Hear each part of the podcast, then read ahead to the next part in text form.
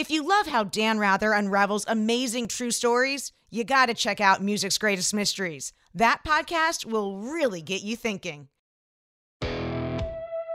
Welcome to Dan Rather's The Big Interview, the thought provoking podcast with in depth interviews with music and cultural icons only Dan Rather can deliver. Each episode will bring you exclusive, in depth interviews from classic rock to country and alternative. We cover it all right here on Dan Rather's The Big Interview. So sit back and enjoy these magnificent stories from the artists that lived it. Here's your host, Dan Rather. Tonight, on The Big Interview, Jane Lynch, one of Hollywood's most recognizable stars, has made a career by playing characters who are willing to say things most of us would never dream of saying.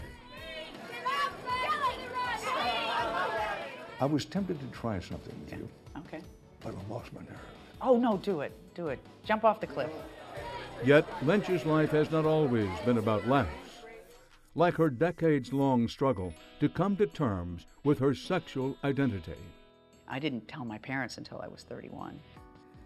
Yeah, I was really deeply ashamed and afraid. Movie and television star, Emmy and Golden Globe winner Jane Lynch. Tonight on The Big Interview. If there's any actress who fights the conventional Hollywood obsession with youth, it's Jane Lynch. You think this is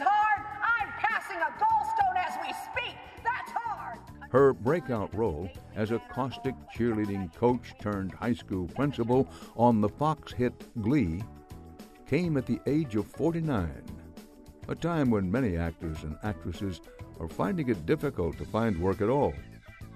She grew up in the Midwest, now lives in Los Angeles, Uh, Sue Sylvester in Glee. and at six feet, she cuts as imposing a presence off screen she become famous as on. Well, first of all, thank you very much for doing Oh, this. it's my pleasure. I recently sat down with Jane Lynch in Hollywood, where she discussed her Glee character, the indomitable Sue Sylvester. With seasons full of famous politically incorrect one liners, You think this is hard? Try being waterboarded. That's hard. it has become the role of a lifetime. And it was written specifically for Jane Lynch. And once again, I am making fun of your incredibly stupid hairdo. Did you say to yourself when they asked you to read for it or to take this role, boy, that's just the role for me. I'm the right person at the right time to do this? Yes, I love big stuff. I love huge choices, and um, uh, y- you know, and I love that I was going to be wearing a tracksuit. Um, it, that just in itself says so much about this person. You know, she has a freaking uniform. She thinks she's in the special forces. You know, she's done a lot of. She, she coached Hillary Clinton in debate. You know, she's got this whole thing that she makes up about herself, and uh, you know, she kind of sees herself as larger than life, and has her own movie going on at all times, in which she is the um, the hero and uh, fighting battles. And even if there is not a battle in front of her, she will create one. And I love that. a lot of us can relate to that. That is to saying, you know, life is pretty mundane today, but I want to imagine I'm the hero. Yeah. I sink the shot with, at the buzzer that wins the game, or I score the touchdown that wins the game. And for some reason, everybody is afraid of her and believes her. you know, and they're afraid to, like, you know, antagonize her. Well, did you know anybody like this coming up, or is this straight out of your Oh, imagination? well, I, you know, I, because I get asked it a lot now, I had to really think about it. And yes, I had a teacher at Illinois State. Her name was Jean Scharfenberg. And she was grand and cruel. And she could tear you apart with a look. And she had an English accent, but she was raised in Iowa. And she was, you know, studied with um, uh, uh, Uta Hagen, or actually she's probably contemporary of Uta Hagen, but she knew all of those people. And here she is in the cornfields of Illinois, kind of holding forth. And everybody was afraid of her. She would walk down the hall and people would look away. You wanted her to notice you, but then again, you didn't. You were, it was one of those things where everybody was frozen. And um, I, you know, as I uh, got older and I realized, you know, she did it with a kind of a, a little bit of a wink and uh, was a wonderful teacher, but uh, really tough. And building off of her memories, Lynch has created one of the most unique characters on television. Let's review some of your favorite lines. Okay. From Glee, if Yeah. you like, or wherever. What are some of your favorite lines? Oh, let's see. Well, from Glee, one of my favorite lines is I go up to um, uh, Chris Colfer's character, Kurt, the gay kid, and um, I say, uh, loving musical theater doesn't make you gay, it just makes you awful. It's a good one. Um, and I love saying vicious. And then um, I have uh, uh, Dianna Agron, who plays my head cheerleader, and she's gorgeous, like breathtakingly gorgeous. And I'm, uh, I sit across from her at my desk, and I say, "You remind me of a young Sue Sylvester, but without my bone structure." That's a good one. And then both she and Santana are in my office, and they have failed on, um, on a mission I'd sent them. And I say, This is what we call a total disaster, ladies. I'm going to ask you to smell your armpits. That's the smell of failure, and it's stinking up my office. Or another one. I've decided I will no longer be carrying photo ID. You know why? People should know who I am. With that attitude, you could anchor in a major market. I probably could. Yep. Actually, probably not a major market. Probably a really small, small market. You know, where you, where they're they're, they're a lot, lot uh, bigger than they think. A lot. Yes. So, how did you get to Hollywood in the big time? I was doing a, a show called The Real Life Brady Bunch with a bunch of my friends. Um, we took the scripts from the Brady Bunch off the TV and we put them on stage, and we were a huge hit. People lined up for blocks to watch us act this show out that we all grew up with and that we all idealized as a child, and we kind of made fun of. Um, but it actually was kind of an, an homage to that show. Oh, that's very funny, Martha. Oh, you are a devil. oh, yeah, right, Martha. Honey, could you come here? Oh, Martha, I've got to go. Time goes along, and you're making a living. Yeah. You do voiceovers, you do commercials, Yep. you do uh, small independent films, Yep. you have bit parts in other films, but you haven't cracked through to the big time. Right. As much as there was a part of me wanting to be famous and get big jobs, I was kind of happy. I was, um, I felt successful. I was doing sketch with my friends, and I, I had created a one-person show with three other people, and um, and it was a it was a, a great it was a great time. It was I, it was probably one might argue my most creative time, and hopefully I have more creative times to come. But I had kind of a, um, a little bit of a restlessness, but that restlessness was to keep creating. And um, I was in great therapy. I was learning a lot about myself, and I was embracing all of this stuff that was kind of hiding away in the shadows. And that's where my work was coming from. So there was a profound change in how I was creating characters. Was I was actually literally pulling from myself and unashamedly and going, this is what I think, and this is this is the part of me that I'm afraid. And I was putting it into, into characters, and I found the audience going, yeah, me too, or I know somebody like that. um, and I, that's when things really changed for me in terms of my work. It became much more profound for me. But it was a chance encounter that would ultimately change the course of her career. I was doing commercials, a lot of commercials at that time. It was kind of my time, uh, or I'd hit some, you know, some was riding some wave in commercials, and I had a callback for a Kellogg's Frosted Flakes commercial, and it turns out Christopher Guest directs commercials all the time, and his name was now underneath the. It said callback for Kellogg's Frosted Flakes director Christopher Guest, and I was like, Director Christopher Guest has created some of the most legendary ensemble comedy films of the last few decades, like This is Spinal Tap and Waiting for Guffman. Now he would be directing Lynch in a commercial. Frosted Flakes are about so much more than just great taste. I mean, there's that, and then there's Tony. You know, then there's, Lynch uh, knew frosting. her We commercial could be her Lucia. big break. Oh, and we just love Kellogg's Frosted Flakes.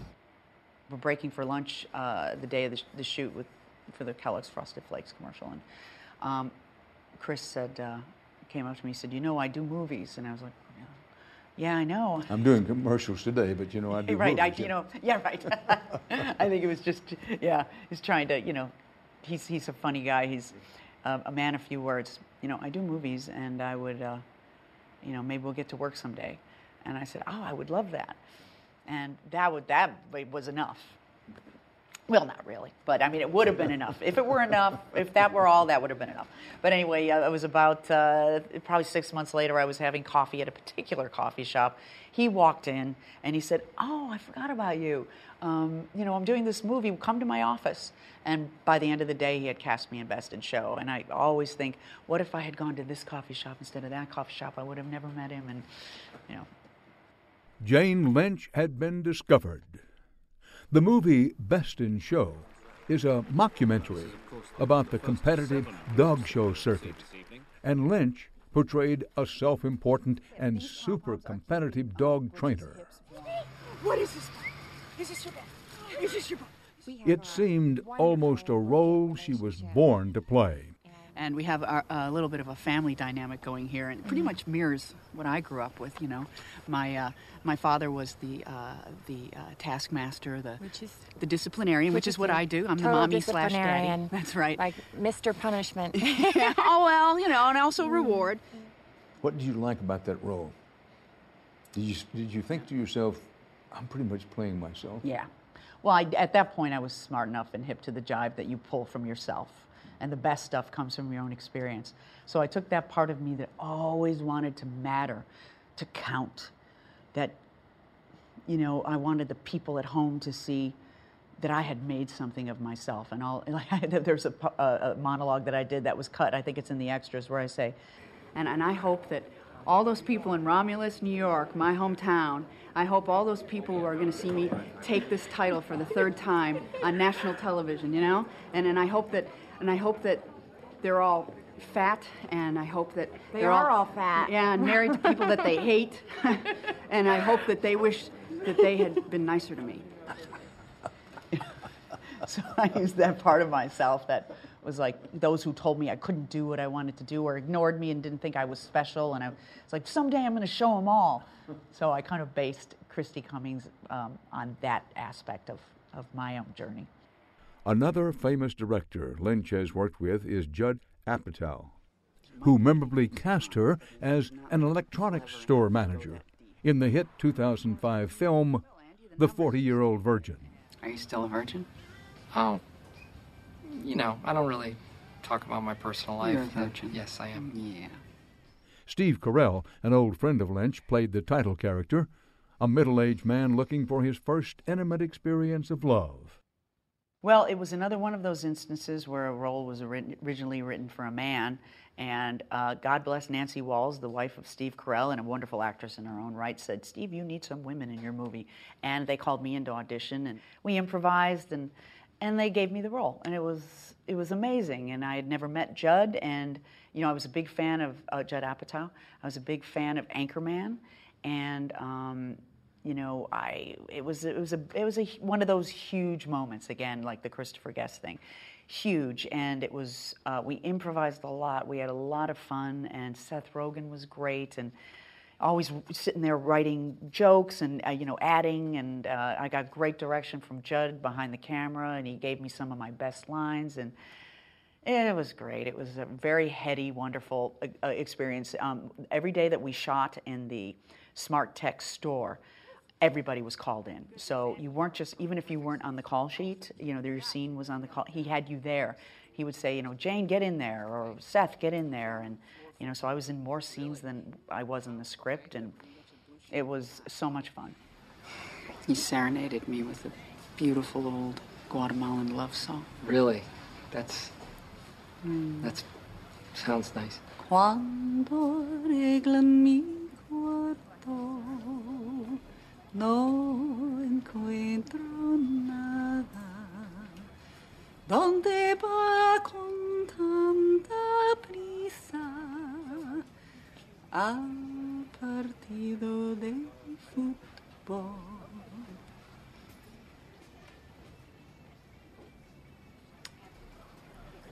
Okay.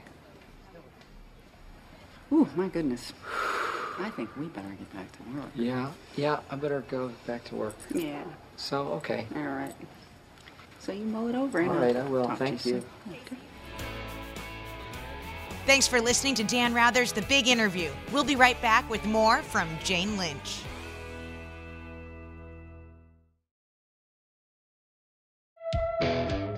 Welcome back to Dan Rather's The Big Interview. Today's guest is Jane Lynch.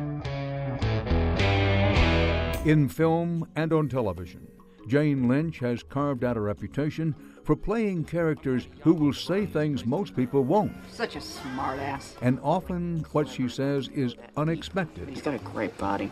and for mature audiences only. I think I might have a solution for you. Hmm. You ever heard of the term fuck buddy?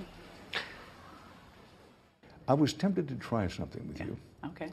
But I lost my nerve. Oh, no, do it. Do it. Jump off the cliff. Well, this is where it's going to be. Let's have fun with this. Okay. Talk dirty to me. Very good. I wish I knew how to talk dirty. My characters talk dirty better than I do. Well, tell me something that I don't know about you and that you think most people don't know about you. Well, Let's see. Wow. I know a lot about Greta Garbo. She's my favorite actress. Um, I'm uh, what you might not know, and don't ask me any questions because I'm inarticulate about it. I've been studying quantum physics.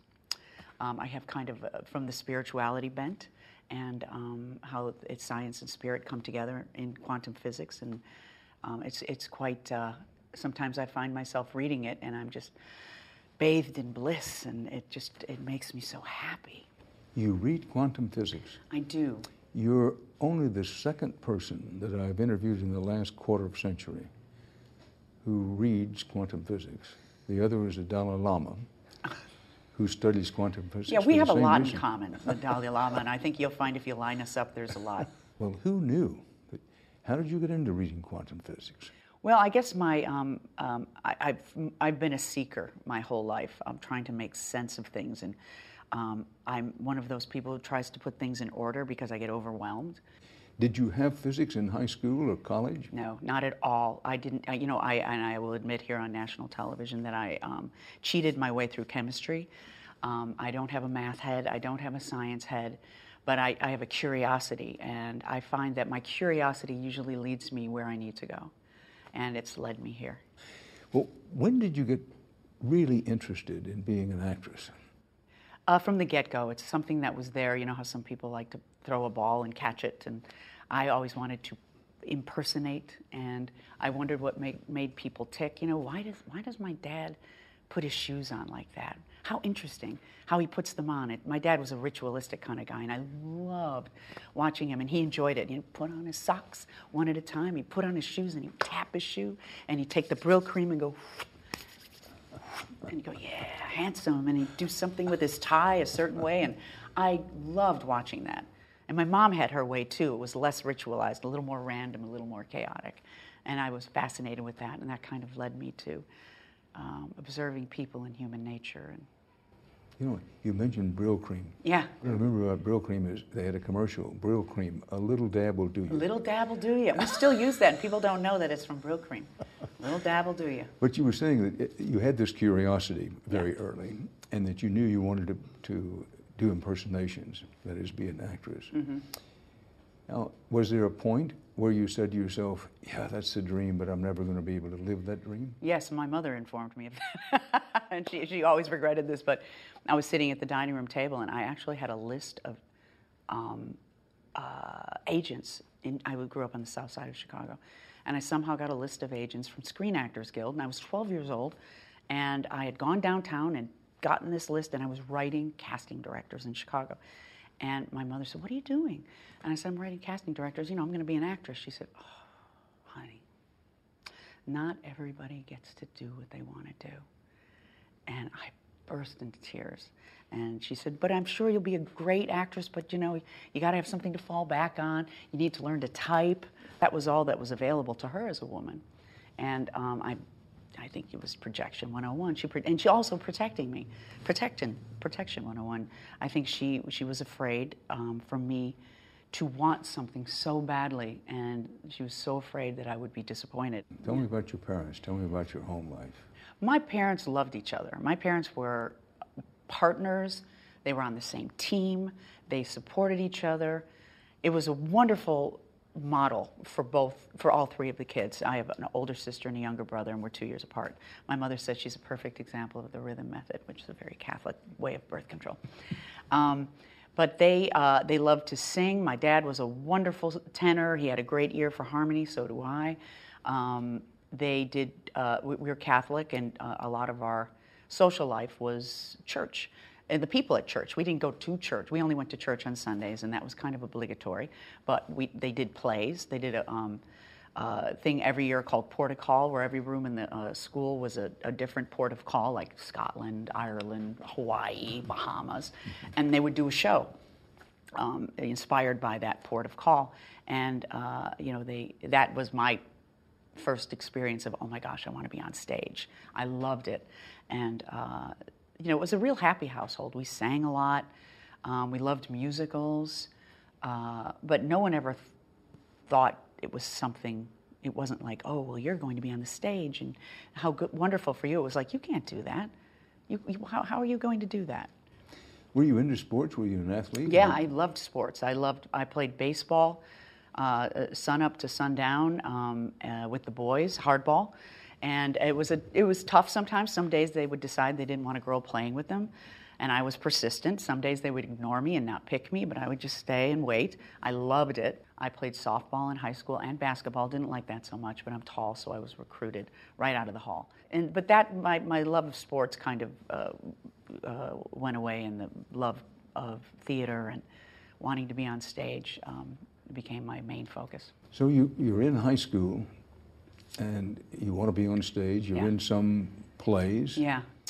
And you had a down moment. Yes. Downtime. What happened? Well, this was my freshman year. I was cast in a one act um, uh, version of The Princess and the Pea called The Ugly Duckling. And I was cast as the king.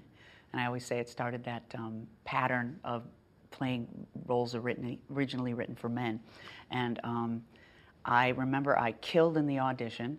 And then the first day of rehearsal, I didn't get the laugh I was expecting, and I quit. I quit. I became fearful. I thought I was going to be a failure, and I quit. And um, I was uh, given the reputation of a quitter, and no one cast me after that. You know, teachers wouldn't cast me.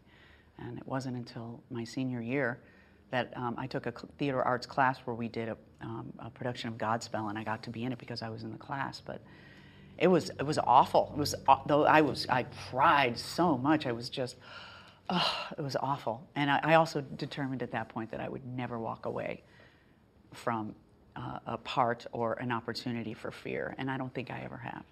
What did you take away from that that's carried forward with the rest of your life? I don't. I don't walk away. I don't. I don't. Um, if I'm afraid of something, I take a deep breath and I do it anyway. Lynch's can do spirit was one of the main themes of her critically acclaimed 2011 autobiography, Happy Accidents.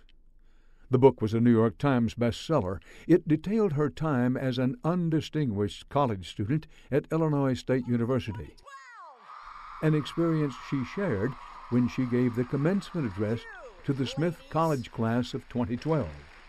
You've actually done far more than I was able to accomplish back on my college graduation day back in 1982. As a young person, I was a victim of overwhelming angst and free floating anxiety. I spent a great deal of my time running around like a chicken with its head cut off. This ongoing frenzy caused me to send in my graduation registration without a stamp or a return address. After my four mostly unfocused years as a solid C student at Illinois State University, thank you. Go Big Red. In the aptly named Normal, Illinois, I sat where you now sit, hoping to God my name would be called and I would receive my diploma. After indeed graduating, Lynch went east to continue her theater studies. I got into the Cornell um, master's program for acting, MFA program, Cornell in upstate New York. And well, now you're in the Ivy League. Yeah, now I'm in the Ivy League. But it's funny is when you're in the master's program, the undergraduates remind you that uh, you know you're not really in the Ivy League. You didn't have, you know, you didn't have to have great grades to get in there, but whatever. I'm in the Ivy League, and I did this all on, on, on my own um, ambition. You know, my mother is still and parents are still saying, you know, this is not something you should look at as a career. In fact, I uh, secretly changed my undergraduate um, major to theater without them knowing. Um, I was in mass communications because that's kind of like theater. My mom said it's adjacent. Um, so I did this all on my own. I did the audition, I got the scholarship, and that was a great, great, great theater learning experience. Lynch emerged from Cornell a classically trained actor, and after a stint in New York, she went back home. I went back to Chicago because you can't come home again. and I started doing theater in Chicago, which is a terrific, vibrant, non equity theater scene. You know, I had the, the absolute best time. I learned so much. I joined a Shakespeare company um, that kind of kicked me out after a couple of years because I was a little insufferable. I was classically trained, you know, and I knew better than everybody else. But uh, I still learned a lot, and we had a lot of fun. And um, it eventually led to um, Second City, which kind of wasn't even on my radar, but I, it was one of the many auditions that uh, I had one week, and they cast me in their touring company. Second City is a revered Chicago institution, an improv sketch comedy group that boasts a who's who of famous alumni. John Belushi, Bill Murray, Tina Fey, Mike Myers, Stephen Colbert, and Amy Poehler, just to name a few. It was here that Jane Lynch turned her sights firmly on comedy. And now all of a sudden I'm making money touring, not a lot of money, but it was a lot to me, touring around uh, the country in a bus with a bunch of other funny people. And I was like, I like this. I like sketch. Thanks for listening to Dan Rather's The Big Interview. We'll be right back with more from Jane Lynch.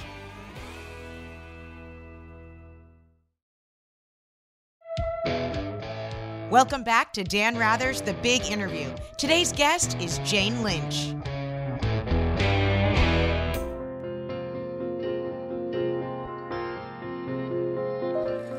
Jane Lynch has become one of the most famously openly gay actresses in Hollywood. In the summer of 2010, she married psychologist Laura Embry. The two have since separated and divorced.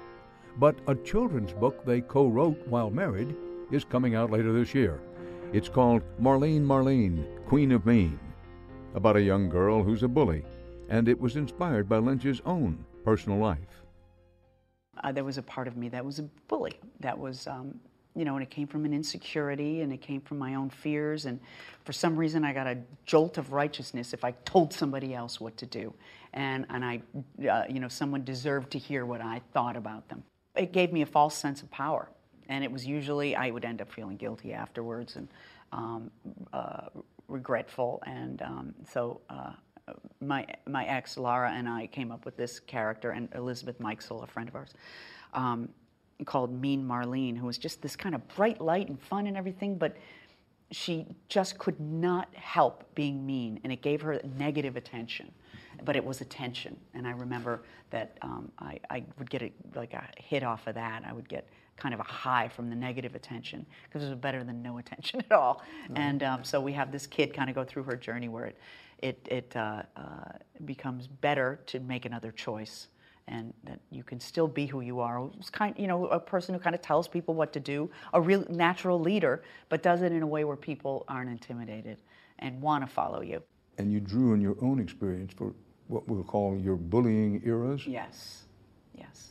Are they completely over, or you still find yourself from time to time either wanting to bully somebody or actually bullying them? Uh, oh, I think, um, you know, the flip side of that is not standing out for yourself. And I suffer from both of those things. either I was, you know, uh, aggressively in your face or saying, no, I'm fine, I'm fine, I'm fine. So I've found equanimity in that. I, I think I can, uh, um, if I feel that, that, uh, uh that fire in my belly where I want to say, you can't treat me that way, or, or you know, pay attention to me. If I feel that coming up, I, I'm able to soothe it and still ask for what I want, but in a way that might actually get me what I want. TV is a vast wonderland. And Lynch has many reasons to be happy. In 2011, she hosted the Primetime Emmys. There's no place and she now fronts a hit game show on NBC called Hollywood Game Night, You'll need to sing a pop song only which pairs regular people with celebrities in a showdown of pop culture knowledge. La Bamba. One of the creators of that show is Lynch's friend, Emmy Award winning actor Sean Hayes of Will and Grace fame. Uh, for those of you at home who want to play along, put your hands over the screen right here. Like this. Well, in terms of your career, it's another big win. Yeah. Now, you have Glee, you have uh, Game Night. Right. Uh, you're now rich and famous. I'm famous. Oh, come on, with hit shows like this, come on. I've, I've got, yes, I'm, I'm doing quite well. Well, do you ever think back to those early Yeah. years when, by your own admission, you were a mean girl, a mean woman in some ways? Yes, I certainly Didn't didn't have. treat your colleagues all that well. Correct. Uh, tough on people under you. Mm-hmm. You changed. How and why did you change? a- lot of it is the therapy with this wonderful teacher that I, I- I still call my teacher. Um, uh, I, and I, I created a character called the Angry Lady out of this. Um, it all I know where all my it came from my fears and my insecurities, and I would lash out from that. And once I got a hold of that, I took them out of the dark and put them in the light of day. They they lost their power. And I put them into this character called the Angry Lady that I did in my one person show where I wore a neck brace and an eye patch and I was suing everybody for hurting me, you know? And I had this whole thing that she would go through and at the end she was like, I will sue your ass. And I got to say that as Sue Sylvester a couple of times too. And I think once you do that and you make fun of it, it has no power over you anymore. You said fear and insecurity. Mm-hmm. How much of that do you think, and you can only give me your opinion, Yeah. had to do with your struggle to find your sexual identity? Yeah, well, that was a that was a big one. I think, um, you know, you're a you're a a young girl uh, in the South Side of Chicago in the 1960s. Nobody's gay, as far as you know. You're the only person in the world with this affliction because you've heard it whispered about. Um, you know, uh, you hear about people talking about men who hold hands on the beach in Florida and there's something wrong with them. I remember a friend told me uh, that she saw that when she was on vacation in Florida. And, and you think, oh my God, I've got that. I have the girl version of that.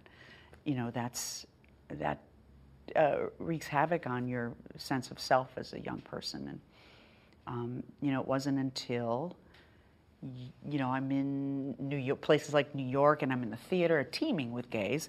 Um, but even when I was in the '80s, uh, when I was in theater, uh, people weren't out. We knew. You know, we'd look at each other and go, "I know who you are."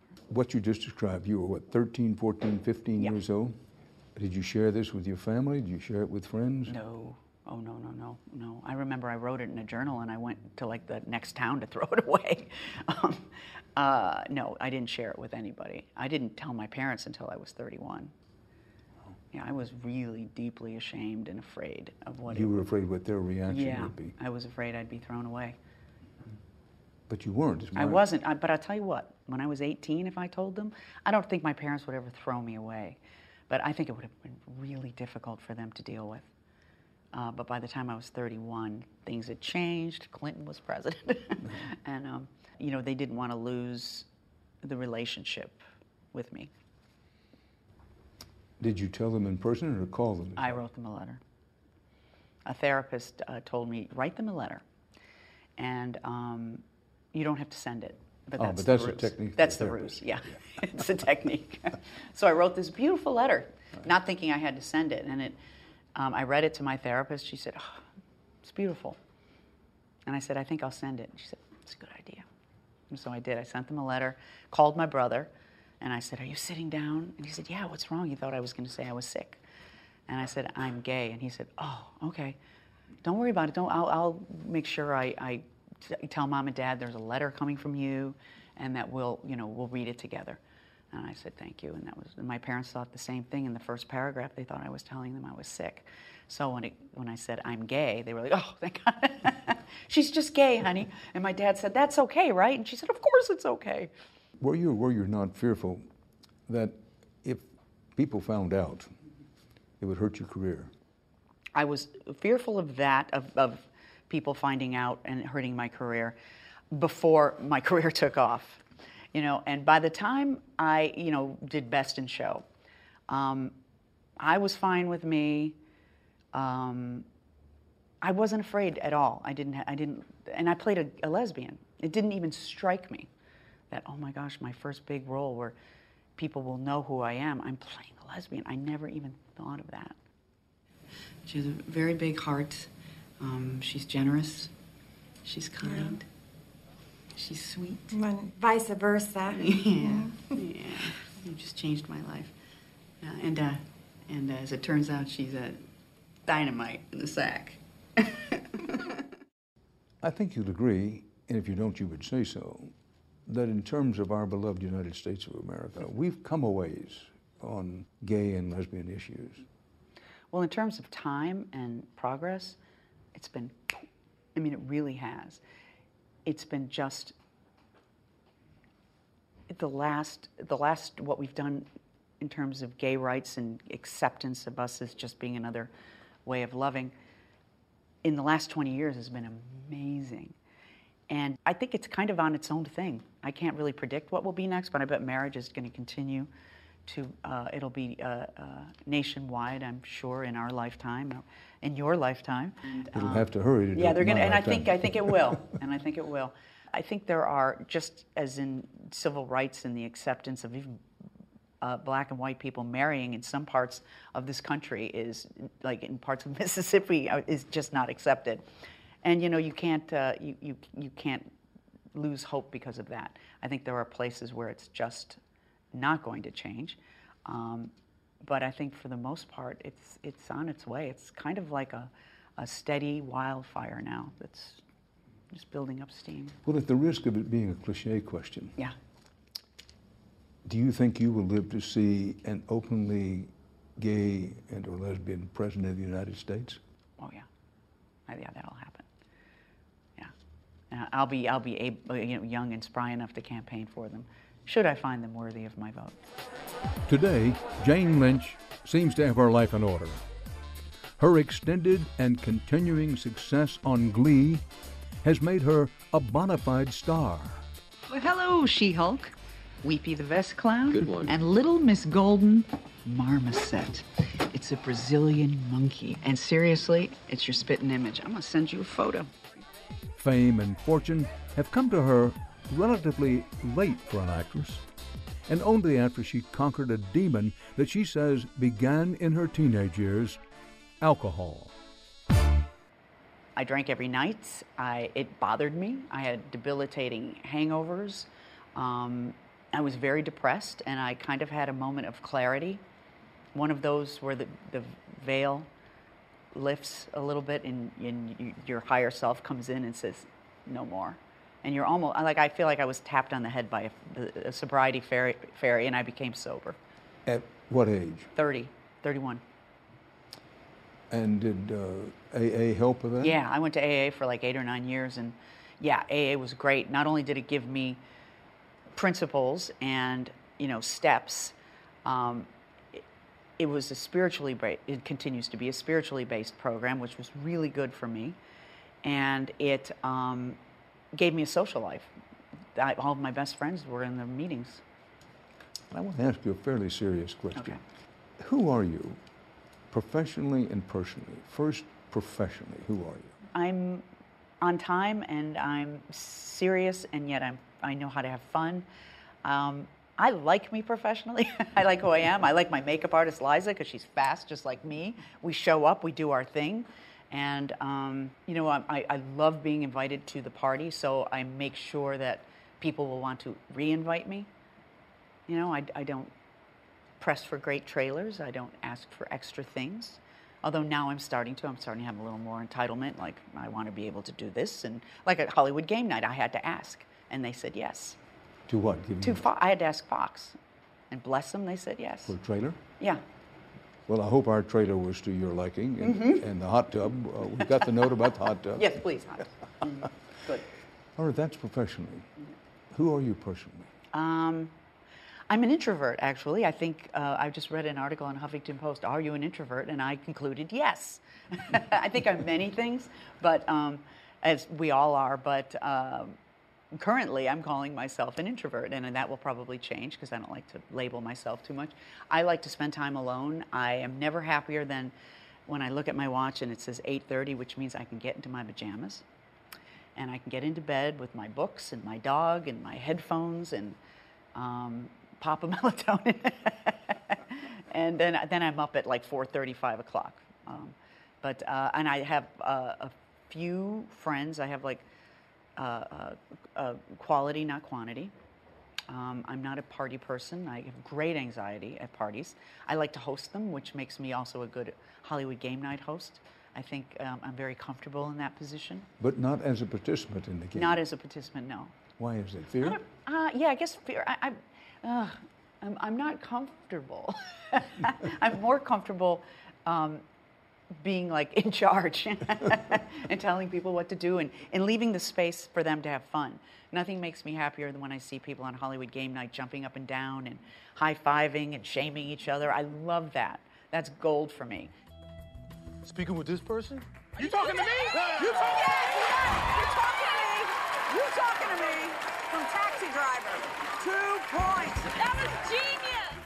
And I love throwing parties at home. Um, where I'll see two people who have never met before off in a corner laughing and, you know, animated discussion, and I go, oh, they found each other. Beginning to end, what's been the worst moment of your life? Divorce is no fun. That was that was that was no fun. And that's a wound that's still open. It's not a wound. It's just it's disappointing. You know, she's great. I'm great. Just didn't work. Yeah. Yeah. I, I don't feel wounded. You know, disappointed. Um, the worst, uh, yeah, something. I have rose-colored glasses. Um, you know, there are times that I, when I was a kid, like when my mother told me I couldn't have what I wanted. I remember that just uh, leveling me. You couldn't have your dream. You couldn't have my dream. One of the great things about this is uh, about this business is you get used to rejection, of being told no, and you lick your wounds and you move on to the next thing. Well, you try out and they say, "Thank you very thank much. You're you, not right for this role." exactly, and then it's personal. It's it's I will I attain you know ever attain my dream, and you know I've just gotten better at that and thicker skin around that, and an equanimity around it that I didn't have when I was younger. But uh, I, when I would lose a job when I was younger, it was awful. Equanimity. Yes, You think you've reached that? I have in many areas of my life. Now I'm going to ask you the best moment in your life. Oh, that's hard to say, and hopefully, um, I think I've had several. I think the best moments in my life is when I realized that I, I have everything I need, everything I need, and I, I don't have a moment. It's not. I can't say, oh, it's when I won an Emmy. Oh, when I hosted the Emmys. Oh, when I got Glee. Um, those are supposed to be your highlights, and they're not really. those are almost numbing experiences.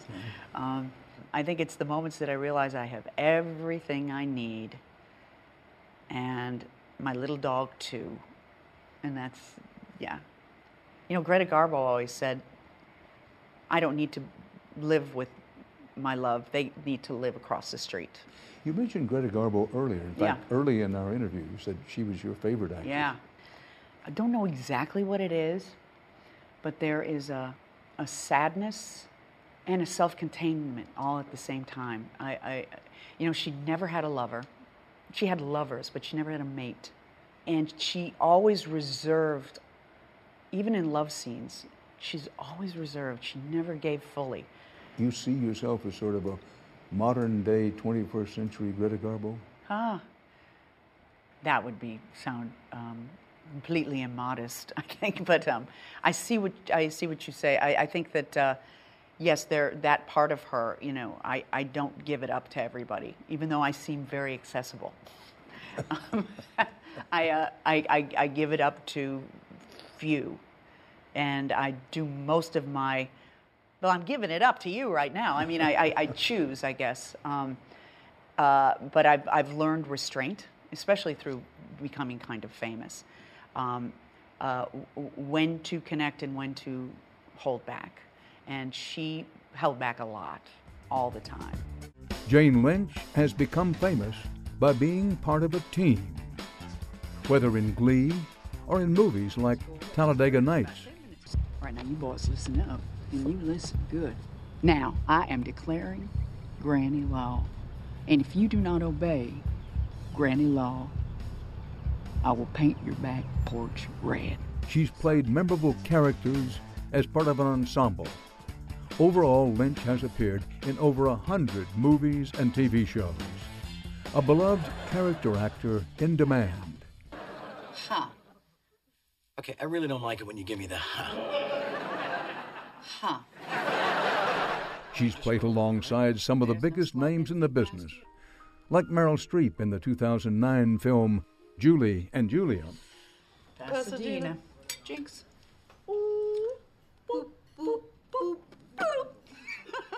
Uh, I'm not uh, a, a, leading lady. Um, I, am a, a, character person, and uh, and in a way that you know I think there's more fun. I'm interested to hear you say that, if you don't mind carrying it forward. See, I think of you, and I think the public, uh, by and large, now thinks of you, is a star, a superstar, and a leading lady. Yeah. Yeah. Um, I think that I'm, I'm, lucky in that I'm, I, you know, uh, um, I'm a character actor who's um, famous, but, uh, and I think that, um, uh, it would be really great to be the lead in something, but I never have, and perhaps that's something that I'm, uh, I'm reaching for after this. But I must say, I love being a part of a group. I've always wanted to be a part of an ensemble. Um, I, I love being a part of a group where we allow each other to shine. And that's what I loved about doing movies with like Steve Carell and Will Ferrell. Uh, the best joke always wins. They're the stars and their name is above the title, but they're so generous and they love being a part of a group too. And, and I, I've always, that's where I thrive, I think. Yeah, I, I love ensemble comedy. It's my favorite thing. Well, having promised that we were going to have some fun, heard any good jokes lately? Oh, God. Yeah, I, I got a good one for you. Um, Uh, 80 year old man, it's, oh, I'll probably make him even older because I don't want to make fun of you. 97 year old guy. That's what I can it's take. It's his it. birthday. and knock, knock, knock. And he opens the door and a beautiful woman who says, I'm here to give you super sex. And he says, I'll take the soup.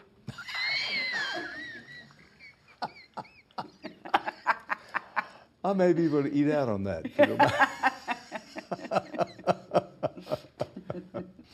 Well, you've, you've, done so well, and I compliment you. I put you on the spot, heard any good jokes, and boom. Not only did you tell a joke, but you told it well. It was a great joke. Thank you. And I want to thank you so much. You've oh, been, thank you. You've given of yourself.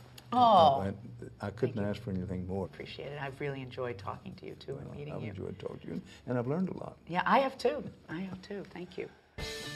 And that's the big interview for tonight.